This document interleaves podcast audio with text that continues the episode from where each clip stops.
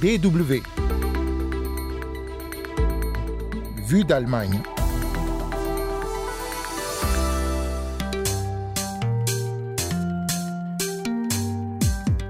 Un débat toxique, voici comment l'organisation allemande Pro-Asile décrit les discussions qui ont entouré l'adoption de mesures plus restrictives envers les demandeurs d'asile.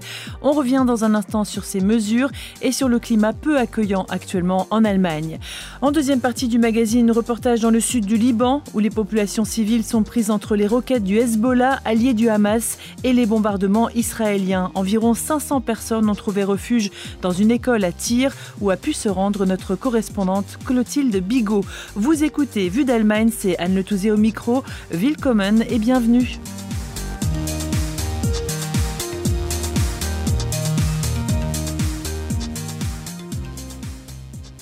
Pour obtenir le permis de séjour au Fremdistan, un jeu de mots en allemand qui combine les mots pays et étranger, les participants doivent relever trois défis s'orienter dans la jungle bureaucratique, surmonter la peur de l'avenir dans une pièce totalement obscure et enfin tenir bon dans un étroit logement collectif pour réfugiés. Bienvenue dans cette escape room d'un genre particulier. Ce sont des jeunes Syriens, Afghans et Irakiens qui ont créé ce jeu à Bonn en collaboration avec l'association d'aide aux réfugiés locales. Montrer aux Allemands ce que ressentent les demandeurs d'asile quand ils arrivent en Allemagne. Nadia Müller des Ossio de la Flüchtlingshilfe Bonn. Pourquoi avons-nous choisi cette méthode? Tout simplement pour thématiser la peur.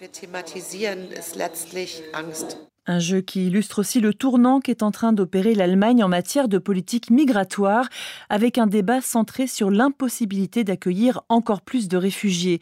En 2023, plus de 267 000 personnes ont déposé une demande, dont 32 000 rien qu'en octobre, un record pour l'année en cours. L'Allemagne a également accueilli plus d'un million d'Ukrainiens qui ont fui la guerre dans leur pays.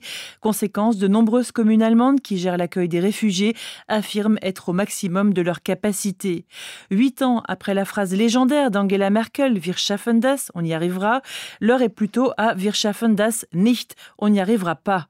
Le tout dans un climat anti-migrant porté jusque dans les partis dits du centre, comme la CDU de l'ancienne chancelière, aujourd'hui dans l'opposition.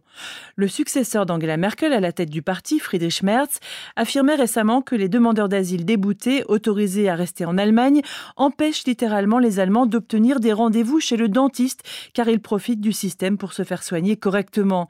Un pur mensonge, comme l'ont montré les journalistes fact-checkers, preuve à l'appui. Un débat aux accents fortement populistes, donc porté par le succès dans les sondages et dans les urnes de l'AFD, le parti d'extrême droite qui siège au Bundestag depuis 2017. C'est ce que déplore Nadia Müller des Ossio de l'association d'aide aux réfugiés de Bonn. Ce qui me rend folle dans le débat politique actuel, c'est la façon dont les réfugiés sont déshumanisés. En réalité, il s'agit d'un faux débat pour contrer les résultats électoraux incroyablement bons de partis comme l'AFD. L'organisation pro-asile qui défend les droits des réfugiés utilise quant à elle des mots très durs pour qualifier le débat actuel. Tarek Alaos est un des porte-parole de l'organisation. En Allemagne, on a un débat très toxique sur la fuite et la migration, dont le seul but est de dédouaner de leurs responsabilités le gouvernement actuel, mais aussi les gouvernements précédents et les partis démocratiques, et de faire des demandeurs d'asile les boucs émissaires de la crise actuelle. On a une pénurie de logements, pas assez de place dans les écoles ou les crèches, un manque d'infrastructures dans les communes, mais cela est dû à l'échec des politiques sociales des dernières décennies. C'est dans ce contexte que le gouvernement fédéral et les lenders se sont accordés la semaine dernière sur une série de mesures restrictives pour les demandeurs d'asile. On y trouve par exemple l'allongement du temps d'attente pour l'accès aux prestations sociales, 36 mois au lieu de 18 actuellement, ou encore la suppression des versements en liquide au profit d'une carte de paiement. L'accord prévoit aussi des contrôles renforcés aux frontières pour empêcher l'entrée illégale sur le territoire, ainsi qu'une accélération des expulsions pour les personnes dont la demande d'asile est rejetée. Beaucoup d'associations dont pro-asile sont montées au créneau pour critiquer ces mesures, notamment celles qui restreignent les droits des demandeurs d'asile en cours de procédure. Tarek Alao appelle le gouvernement à ne pas copier les revendications de l'AFD. C'est dangereux et cela montre que le débat n'est plus rationnel. Plus orientée vers des solutions, mais plutôt une compétition pour voir qui peut traiter les réfugiés encore plus mal et qui a les meilleures idées pour exclure les réfugiés.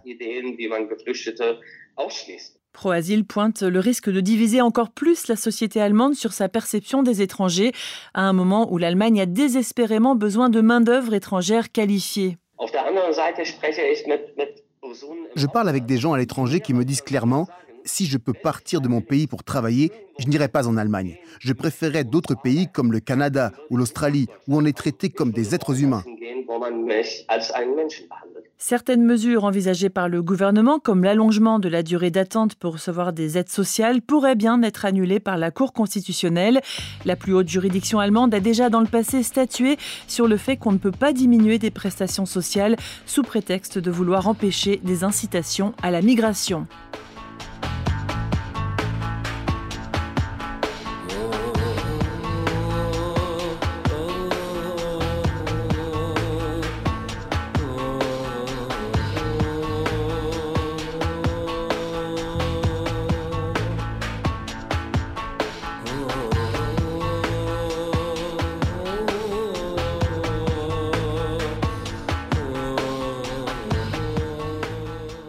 Vue d'Allemagne, deuxième partie après l'attaque terroriste du Hamas le 7 octobre contre Israël. Le Hezbollah libanais allié du Hamas a commencé à envoyer lui aussi de nombreuses roquettes sur le nord d'Israël. Selon l'ONU, les échanges de tirs et les bombardements israéliens sur le sud du Liban ont poussé environ 20 000 Libanais à fuir les villes à proximité de la frontière. Ceux qui n'ont pas de famille plus au nord ont parfois trouvé refuge dans une école à Tyr, à 20 km de la frontière avec Israël. Clotilde Bigot est allée à leur rencontre. Une école, trois bâtiments qui auparavant accueillaient environ 270 élèves.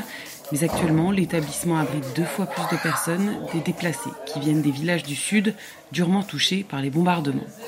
La rentrée, elle, a été décalée pour des raisons sécuritaires, mais les cours devraient reprendre bientôt pour les élèves de cette école technique qui accueille des jeunes dès 14 ans.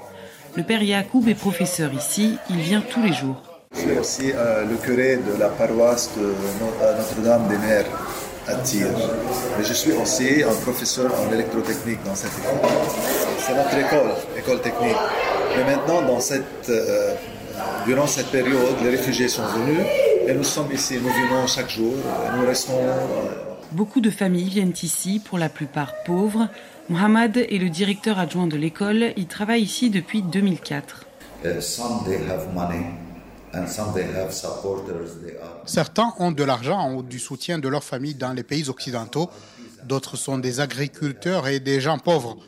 Ils ont peu d'argent, donc ils préfèrent venir dans cette école ou d'autres lieux plus sécurisés que leur maison. Ils ont vu un lieu où ils pouvaient être en sécurité sur la route principale et sont donc venus ici. Dès que les bombardements ont commencé, ils sont arrivés ici à la hâte.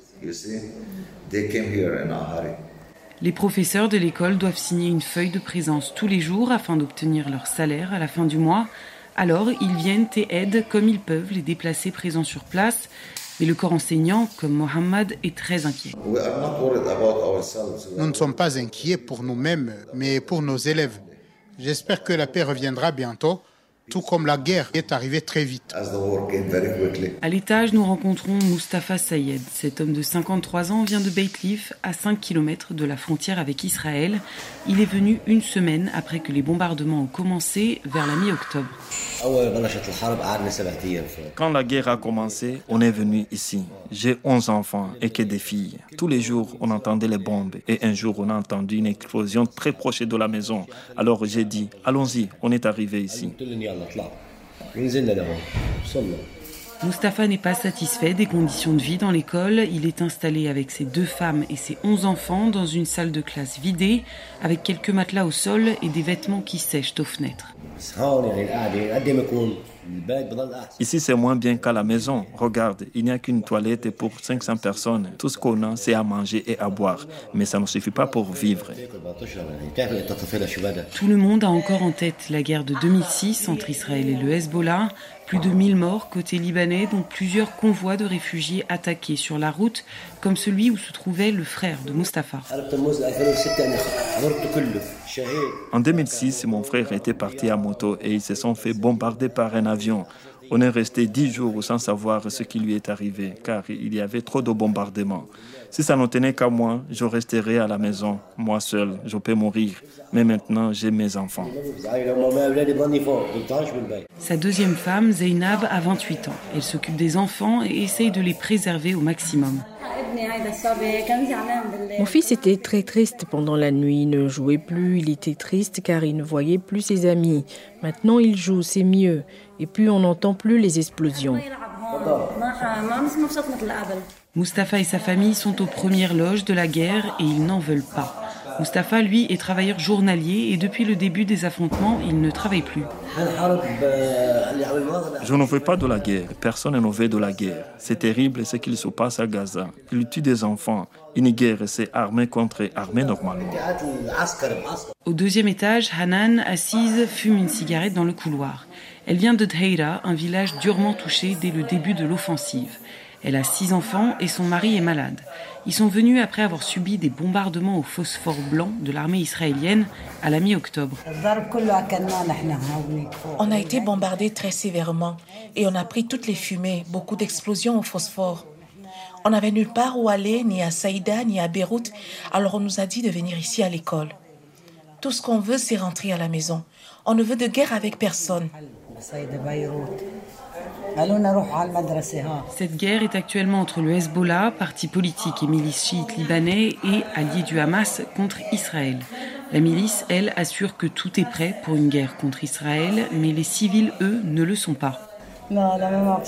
Je ne suis pas contente ici. Je veux que Dieu nous dise qu'on peut rentrer chez nous. Nous voulons la paix, nous ne voulons la guerre avec aucun de nos voisins. Depuis le 8 octobre, le Hezbollah envoie des roquettes sur Israël qui riposte. Ces derniers jours, les bombardements israéliens se sont fait plus intenses sur le sud du Liban. L'escalade est à craindre, mais les combats restent localisés pour l'instant. Les Libanais, eux, continuent à refuser une possible guerre avec Israël dans un pays encore rongé par une crise économique sans précédent. Clotilde Bigot, de retour de tir pour la Deutsche Welle. Et c'est déjà la fin de Vue d'Allemagne. Merci à toutes et à tous d'avoir suivi ce magazine. On se retrouve la semaine prochaine pour un nouveau numéro. D'ici là, portez-vous bien et abonnez-vous au podcast sur la plateforme de votre choix. Tchuss